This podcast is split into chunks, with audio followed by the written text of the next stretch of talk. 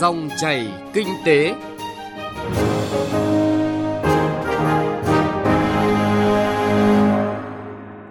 Các biên tập viên Thu Trang và Thành Trung kính chào quý vị và các bạn. Thưa quý vị và các bạn, nhiều chuyên gia kinh tế đã khẳng định có hiệu lực vào giai đoạn kinh tế trong nước và thế giới chịu nhiều tác động tiêu cực từ đại dịch COVID-19.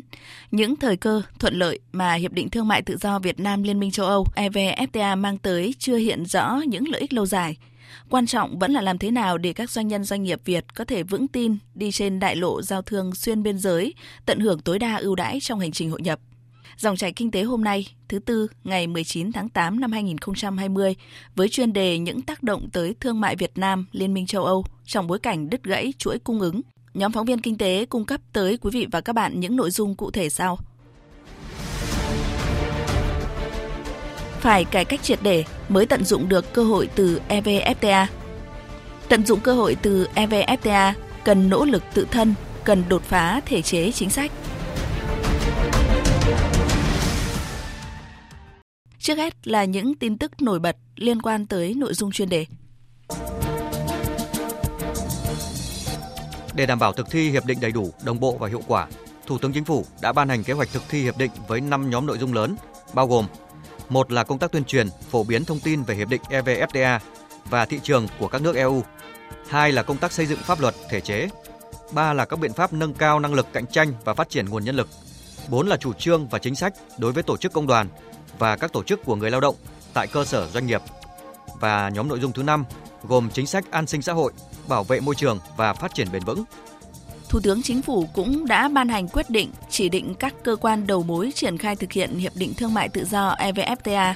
Cụ thể, theo quyết định 1175 ngày 4 tháng 8 năm 2020, Thủ tướng Chính phủ đã chỉ định từng phần việc cụ thể theo các chương của hiệp định cho các bộ công thương, tài chính, nông nghiệp và phát triển nông thôn, khoa học và công nghệ, thông tin truyền thông, lao động thương binh và xã hội, kế hoạch và đầu tư, tài nguyên và môi trường, tư pháp, văn hóa, thể thao và du lịch. Đến nay, Bộ Kế hoạch và Đầu tư đang hoàn thiện chuẩn bị trình chính phủ văn bản quy phạm pháp luật hướng dẫn thực thi các cam kết tại Hiệp định Thương mại Tự do Việt Nam Liên minh châu Âu. Theo đó, trong công tác lựa chọn nhà thầu, kể từ ngày EVFTA có hiệu lực, tức là ngày 1 tháng 8 năm 2020, hoạt động lựa chọn nhà thầu đối với các gói thầu thuộc phạm vi điều chỉnh chương mua sắm chính phủ sẽ được thực hiện theo quy định của hiệp định. Bộ Công Thương đã ban hành kế hoạch cụ thể triển khai hiệp định theo hai giai đoạn từ tháng 8 đến hết năm nay và từ năm 2021 đến năm 2025.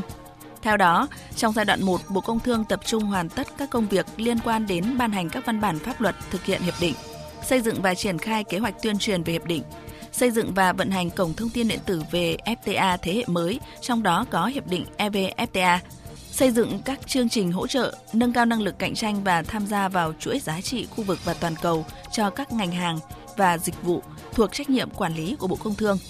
Xây dựng các chương trình phát triển thị trường cho các mặt hàng xuất khẩu có tiềm năng và lợi thế của Việt Nam vào thị trường Liên minh châu Âu. Giai đoạn 2, từ năm 2021 đến năm 2025, chú trọng xây dựng các kịch bản khai thác phát triển thị trường theo nhóm hàng ta có lợi thế sang EU, hỗ trợ doanh nghiệp tổ chức xúc tiến thương mại sang thị trường EU thông qua hình thức thương mại điện tử, tiếp tục tập trung cơ cấu lại công nghiệp, hỗ trợ thúc đẩy các hoạt động đối thoại, thương lượng tại doanh nghiệp, các thiết chế hài hòa, trọng tài lao động, vân vân.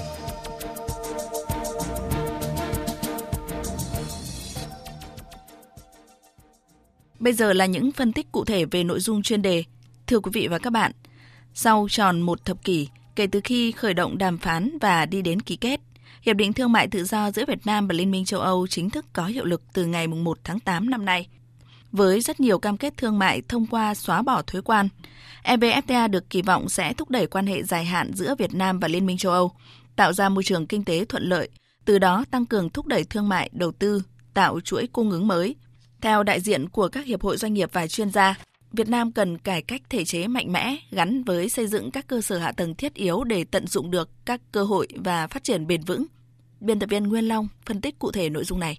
Vâng thưa quý vị và các bạn có thể điểm ra những con số biết nói về cơ hội cho Việt Nam khi hiệp định EVFTA có hiệu lực như là EU cam kết xóa bỏ ngay khoảng 85,6% số dòng thuế nhập khẩu hàng hóa của Việt Nam vào thị trường này, tương đương hơn 70% kim ngạch xuất khẩu của Việt Nam sang EU và gần 100% kim ngạch xuất khẩu của Việt Nam sang EU sẽ được xóa bỏ thuế nhập khẩu hoàn toàn sau 7 năm. Theo nghiên cứu của Bộ Kế hoạch và Đầu tư ở thời điểm trước khi có dịch COVID-19 xuất hiện, cho thấy ngay trong vòng 5 năm đầu thực hiện, Hiệp định EVFTA có thể đóng góp vào nền kinh tế tăng thêm khoảng từ 2,18 đến 3,25%, tức là xung quanh 0,5 điểm phần trăm GDP mỗi năm. Đây là tác động lớn hơn nhiều so với tất cả các hiệp định EVFTA trước đây mà chúng ta đã tham gia, kể cả so với hiệp định CPTPP mà Quốc hội phê chuẩn trước đây. Đặc biệt, Ngân hàng Thế giới WB đã nhấn mạnh đến khía cạnh xóa đói giảm nghèo, cũng như khả năng các hộ gia đình vươn lên đạt mức tầng lớp trung lưu. Theo nghiên cứu của WB, nếu lấy chuẩn xóa đói giảm nghèo cao của Ngân hàng Thế giới, thì có khoảng 800.000 người Việt Nam có thể thoát nghèo nhanh hơn so với kịch bản không có EVFTA. Đó mới chỉ là cơ hội. Để những con số đó trở thành hiện thực, yếu tố quyết định nằm ở quyết tâm cải cách thể chế để thực thi chủ động, hiệu quả hiệp định này phải thúc đẩy xây dựng cơ sở hạ tầng của nền kinh tế, tăng cường hạ tầng cơ sở đồng bộ và tập trung đào tạo nguồn nhân lực chất lượng cao. Bởi tham gia vào hiệp định EVFTA chính là hội nhập đỉnh cao. Theo tiến sĩ Nguyễn Văn Thân, Chủ tịch Hiệp hội Doanh nghiệp nhỏ và vừa Việt Nam, khi EVFTA có hiệu lực, cơ hội các nhà đầu tư đến từ EU tham gia vào thị trường Việt Nam sẽ tăng cao. Nếu không chủ động để nâng cao năng lực cạnh tranh, doanh nghiệp Việt Nam sẽ không chỉ khó tham gia vào thị trường xuất khẩu mà còn khó trong thu hút lao động các doanh nghiệp FDI của Liên minh châu họ sẽ tham gia vào cái thị trường của chúng ta. Hay nói cách khác là họ sẽ đầu tư kể cả vốn, kể cả về công nghệ, kể cả họ mở các nhà máy, các công xưởng tại Việt Nam. Mà ở tại nước ta hiện nay là địa điểm rất là thuận lợi cho họ để họ đầu tư vào đây. Thế thì chúng ta vướng vướng cái thứ nhất là cái năng lực của chúng ta so với năng lực của họ thì sẽ bị kém hơn và như vậy là cái thu hút nguồn lao động mang tính chuyên nghiệp cao ấy, thì chắc chắn là người ta sẽ tuyển sẽ thuận lợi hơn chúng ta vậy thì doanh nghiệp nhỏ vừa sẽ bị thiếu nguồn lực lao động chính và có chuyên nghiệp cao Chuyên gia kinh tế tiến sĩ Lê Duy Bình đánh giá hiệp định EVFTA khá toàn diện, mang lại lợi ích tương đối cân bằng giữa Việt Nam và EU. Tuy nhiên, hiệp định này cũng đặt ra khá nhiều thách thức, rủi ro đối với nền kinh tế Việt Nam về phương diện pháp lý cũng như phương diện kinh tế. Vì vậy, chỉ khi nắm vững được các thách thức rủi ro này thì mới có thể tránh được và đưa ra giải pháp phù hợp để mang lại lợi ích tốt nhất cho nền kinh tế. Khi tham gia vào EVFTA thì chúng ta sẽ phải tuân thủ một loạt tất cả những cái quy định về tiêu chuẩn, à, về chất lượng, về môi trường, về lao động cao hơn rất nhiều so với những hiệp định thương mại tự do mà chúng ta đã tham gia trước đây. Đặc biệt là những vấn đề như về quy tắc xuất xứ, dán nhãn, rồi những quy định về mặt môi trường À, như vậy thì tất cả các tác nhân trong nền kinh tế của chúng ta từ chính phủ, doanh nghiệp và người dân đều phải nắm được những quy định này để có thể tránh được những cái rủi ro mà chúng ta sẽ gặp phải. Bên cạnh đó thì EVFTA cũng sẽ đặt ra một loạt tất cả những cái rủi ro pháp lý khác có thể gây ra à, là hàng hóa của chúng ta dễ sẽ bị phải chịu những cái vụ kiện về chống phá giá rồi là những cái vụ kiện có liên quan về tranh chấp thương mại có liên quan đến hiệp định này. Theo chuyên gia kinh tế tiến sĩ Lê Đăng Doanh, EVFTA là một trong những hiệp định thương mại tự do quan trọng nhất, sâu rộng nhất mà Việt Nam đã ký kết và cam kết tham gia. Đồng thời, Liên minh châu Âu cũng là một thị trường rất lớn mà từ trước đến nay vẫn là thị trường xuất khẩu thứ ba của chúng ta. Vì vậy, Việt Nam cần phải nhanh chóng hoàn thiện các quy định, quy tắc để tận dụng cơ hội xuất khẩu sang EU. Vấn đề ở đây là các quy định về vệ sinh an toàn thực phẩm. Vấn đề ở đây là các cái quy định về xuất xứ cũng như là các cái quy định về thế nào là sản phẩm sản xuất tại Việt Nam. Nếu như sản phẩm sản xuất tại Việt Nam nhưng giá trị gia tăng ở Việt Nam quá thấp và chúng ta nhập quá nhiều nguyên phụ liệu từ nước ngoài, ở Việt Nam chỉ có lắp ráp thôi, thì những các cái điều đó sẽ không được tận dụng các cái cơ hội của thị trường châu Âu. Tôi nghĩ rằng là đây là cái thời cơ mà các hiệp hội của chúng ta cần ngồi lại với nhau và kết hợp với lại ngân hàng với lại các doanh nghiệp để tăng cái giá trị gia tăng của các doanh nghiệp Việt Nam. Đồng quan điểm này, tiến sĩ Vũ Tiến Lộc, Chủ tịch Phòng Thương mại và Công nghiệp Việt Nam nêu kiến nghị. Trong thể chế thì có một cái điều rất quan trọng bên cạnh những điều mà chúng ta vẫn nói là cải cách môi trường kinh doanh rồi chỉ cắt giảm thủ tục hành chính thì tôi tha thiết đề nghị với Quốc hội, với chính phủ sớm ban hành cái luật về công nghiệp hỗ trợ. Bởi vì có lẽ cái phân khúc mà chúng ta có thể tận dụng được trong cái làn sóng chuyển dịch các cái chuỗi giá trị này chính là phát triển công nghiệp hỗ trợ trong nước để nâng cao cái giá trị gia tăng của các cái sản phẩm xuất khẩu từ Việt Nam. Thì chính là công nghiệp hỗ trợ là nhân tố quyết định. Mà muốn như vậy thì phải có một hệ thống chính sách và cái môi trường pháp lý vững chắc và thuận lợi cho công nghiệp hỗ trợ phát triển. Có thể thấy trong rất nhiều thách thức được chỉ ra khi Việt Nam tham gia các hiệp định thương mại tự do thế hệ mới, trong đó có EVFTA, phải kể đến việc tuân thủ nghiêm ngặt các quy tắc của luật pháp quốc tế. Điều này đòi hỏi Việt Nam phải sửa đổi, ban hành, cải cách pháp lý trong nước phù hợp với thông lệ quốc tế. Doanh nghiệp Việt Nam cũng phải hiểu luật, công tác quản trị trong doanh nghiệp phải được coi trọng, nâng cao và lao động làm ăn bài bản, có trình độ, kỹ năng. Theo chuyên gia kinh tế tiến sĩ Võ Trí Thành, để có thể khắc phục những điểm yếu này, cần đặc biệt lưu ý tới vai trò của Hiệp hội Doanh nghiệp trong việc chủ động cung cấp thông tin về các tác động từ các hiệp định thương mại tự do tới lĩnh vực ngành hàng của mình, cũng như tư vấn hỗ trợ pháp lý khi doanh nghiệp cần đến, nhất là doanh nghiệp nhỏ và vừa có tiềm lực hạn chế. Ờ, doanh nghiệp Việt cái cách chơi cho nghiêm túc theo pháp lý là còn yếu. Thế nhưng mà đại đa số nếu họ muốn chơi thực sự nghiêm túc gắn với pháp lý để đảm bảo đúng cái tuân thủ cam kết biết bảo vệ mình khi có tranh chấp thì doanh nghiệp Việt kể cả khi họ đã có hiểu biết rồi thì họ vẫn có thể chưa có khả năng thực hiện được cái điều đó một cách hiệu quả, vì cái chi phí là rất cao. Đối với các doanh nghiệp to, doanh nghiệp lớn, có thể làm được. Họ có phòng pháp lý, họ có luật sư. Doanh nghiệp vừa và nhỏ thì họ không thể có được cái điều ấy.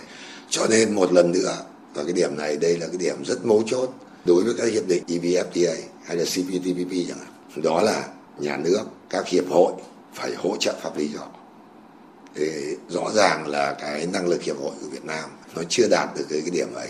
Rõ ràng cái sự quan tâm của chính phủ đối với cái công tác này vẫn còn chưa đầy đủ.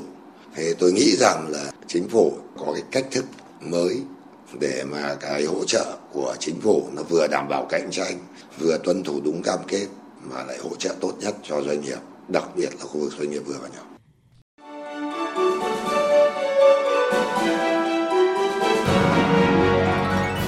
Dòng chảy kinh tế, dòng chảy cuộc sống.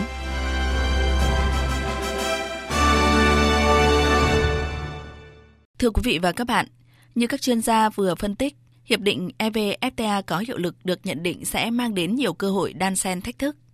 Đối với giới doanh nghiệp, để nắm bắt cơ hội cần cải thiện nhiều khâu, công nghệ kỹ thuật, quy trình sản xuất, vận hành công ty doanh nghiệp nhằm cải thiện chất lượng sản phẩm hàng hóa cho đạt tiêu chuẩn của Liên minh châu Âu – Đáng chú ý trong bối cảnh bình thường, điều này đã không dễ dàng với đa số doanh nghiệp Việt, khi gần 97% là doanh nghiệp vừa và nhỏ.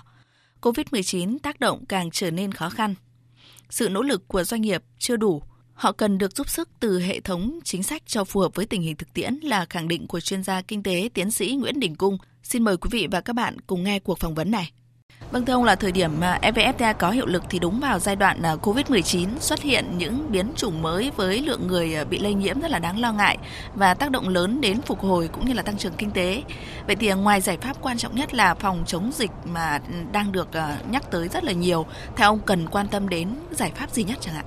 Thực ra thì xét về khoa học kinh tế cho đến nay khi mà cầu nó giảm sút như thế thì chúng ta một là phải duy trì được cầu hai là tăng cầu nó lên về mặt ngắn hạn và trung hạn. Trung hạn dài hạn hơn là thúc đẩy cải cách mạnh mẽ hơn. Không áp dụng những cái gọi là làm theo quy định, tiến theo quy trình mà bây giờ cái gì không cấm thì cứ làm. Mà không chỉ là là tự do làm gì, mà làm thế nào cũng được tự do. Thì lúc đó những cái ngành nghề mới, những cái sản phẩm mới, những cái mô hình kinh doanh mới nó mới xuất hiện, nó mới phát triển được. Cho nên tại thời điểm này về mặt thể chế mà nói, cần một thay đổi thực sự đột phá. Có một nghị quyết đảng hay là của quốc hội hay nói lâm gì chúng ta đã tương đối được tự do rồi. Vì chúng ta xác định được là những ngành nghề cấm doanh những cái cấm kinh doanh. Thì bây giờ rõ ràng là đẩy đẩy đẩy mãi nó vẫn cứ trì trệ. Trì trệ ở đây tại sao? Tại vì những người làm hiện nay sợ rủi ro, không muốn quyết định, sợ sai. Rõ ràng thế này phải thay đổi. Thế thì phải tìm kiếm một vài điểm nghẽn. À, một ví dụ cụ thể, ông có thể chỉ ra một vài những cái điểm nghẽn mà theo ông là nếu như không khắc phục, ờ, nếu như không thay đổi thì mọi nỗ lực thúc đẩy kinh tế sẽ khó đạt được như kỳ vọng đấy ạ. Cái việc phân bổ vốn đừng có phân bổ vốn cho từng dự án cụ thể, không cần phân bổ vốn cho từng ngành từng từng địa phương, chỉ giám sát hiệu quả sử dụng vốn thôi. Còn cái việc phân bổ vốn chính phủ tự quyết định. Hai hình thức đầu tư của từng dự án kể cả dự án to dự án lớn cũng không cần quốc hội phải quyết định. Hiện nay cái này đầu tư công quốc hội quyết định, cái BT quốc hội quyết định BOT quốc hội quyết định. Hãy để chính phủ quyết định, hoặc ông bộ trưởng quyết định là đủ. Thứ ba, vừa cách như thế hãy giao nhiều quyền hơn. Cho ông chủ tịch tỉnh, ông bộ trưởng quyết định đầu tư. Những dự án nào mà đã đưa vào đầu tư công rồi thì thế mà làm. Chúng ta hiện nay cứ quyết định, chồng quyết định, thủ tục, chồng thủ tục muốn làm được một dự án phải quay 4 năm vòng thủ tục, rồi tạo ra một thể chế bảo vệ những người năng động, sáng tạo, dám nghĩ, dám làm vì mục đích chung và lấy kết quả, hiệu quả tổng thể làm thước đo đánh giá, chứ không phải lấy quy trình, quy định. Thế để tạo ra một niềm tin cho những người mà thực sự tâm huyết, thực sự trăn trở về sự phát triển của quốc gia và của địa phương chứ không thì người ta sẽ chọn phương án an toàn nhất cho người ta chứ không phải là phương án tốt nhất cho sự phát triển. Vâng và cụ thể hơn thì trong giai đoạn hiện nay chẳng hạn, trong những cái vấn đề cần cải cách thì ông cho rằng là vấn đề gì là quan trọng nhất để có thể hỗ trợ và uh, giúp cho các doanh nghiệp um, trước mắt là phục hồi được, sau đó thì phát triển được cũng như là tận dụng được những cái cơ hội từ các cái hiệp định uh, thương mại thế hệ mới đấy ạ. Ví dụ như là EVFTA chẳng hạn. Trước mắt thì một là đầu tư công, hai là những chính sách hiện nay ví dụ như là giảm giả hoãn nộp thuế tháng 9 tháng 10 này hết hạn giá hạn tiếp. Vì chúng ta chỉ có 6 tháng 5 tháng như thế mà bổ sung thêm những gói cần thiết sau đó triển khai thực hiện mạnh mẽ quyết liệt bằng những công cụ những cách thức sáng tạo chứ không phải là theo quy định bởi vì theo quy định là cái rất cũ trước covid. Bây giờ tình hình hoàn toàn mới.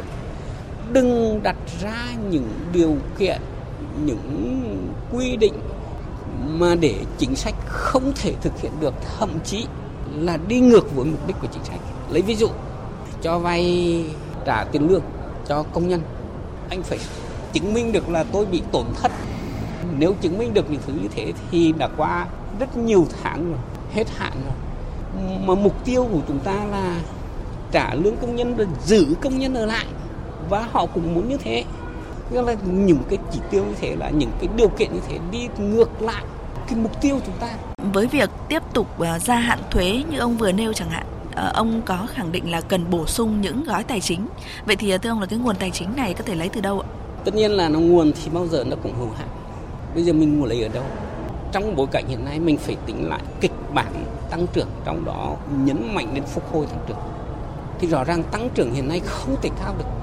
Như vậy thu ngân sách cũng không thể nhiều được.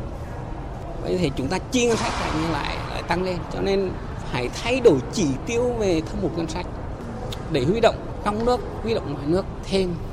Thay đổi chỉ tiêu bộ chi ngân sách, thay đổi chỉ tiêu trần nợ công và chính sách tài khoá. Có thể cần thiết giảm một số loại thuế mà có thể kích cầu được. Rõ ràng mà nhìn cả vào cái lãi suất thì có dự trữ bắt buộc, tất cả những thứ đấy có thể giảm được chi phí cho doanh nghiệp hay không? Ngoài những cái mà lâu nay chúng ta làm về cơ cấu lại lại nợ, tạo cái thanh khoản cho doanh nghiệp. Tuy nhiên, phải nói ở Việt Nam mình thì dư địa của những chính sách này nó không nhiều. Cho nên rõ ràng là phải rất lựa chọn cái trọng tâm để giải quyết và có thể cứu doanh nghiệp lớn hay cứu doanh nghiệp nhỏ. Vâng và theo quan điểm cá nhân rất là cụ thể thì ông cho rằng là trọng tâm đấy nên đặt vào đâu? Đầu tiên là cứ giữ lao động là an sinh xã hội, duy trì việc làm, đừng để thu nhập họ bị đất đứt quả, có thể giảm đừng bị đứt. Và trong cứu trợ nếu giữa hai doanh nghiệp doanh nghiệp lớn với doanh nghiệp nhỏ thì tôi nghĩ rằng cứu doanh nghiệp lớn nó số lượng nó không nhiều và những doanh nghiệp lớn nó thất bại thì quay trở lại rất khó còn những doanh nghiệp nhỏ nó nó ngừng hoạt động thì có thể nó quay trở lại nhanh được. Vâng, à, xin cảm ơn chuyên gia kinh tế tiến sĩ Nguyễn Đình Cung. Tới đây thì thời lượng dành cho chương trình dòng chảy kinh tế chuyên đề những tác động tới thương mại Việt Nam, Liên minh châu Âu trong bối cảnh đứt gãy chuỗi cung ứng cũng đã kết thúc. Chương trình do biên tập viên Thu Trang cùng nhóm phóng viên kinh tế phối hợp thực hiện. Quý vị và các bạn quan tâm, vui lòng nghe lại trên website vv1.vv.vn. Xin kính chào tạm biệt và hẹn gặp lại.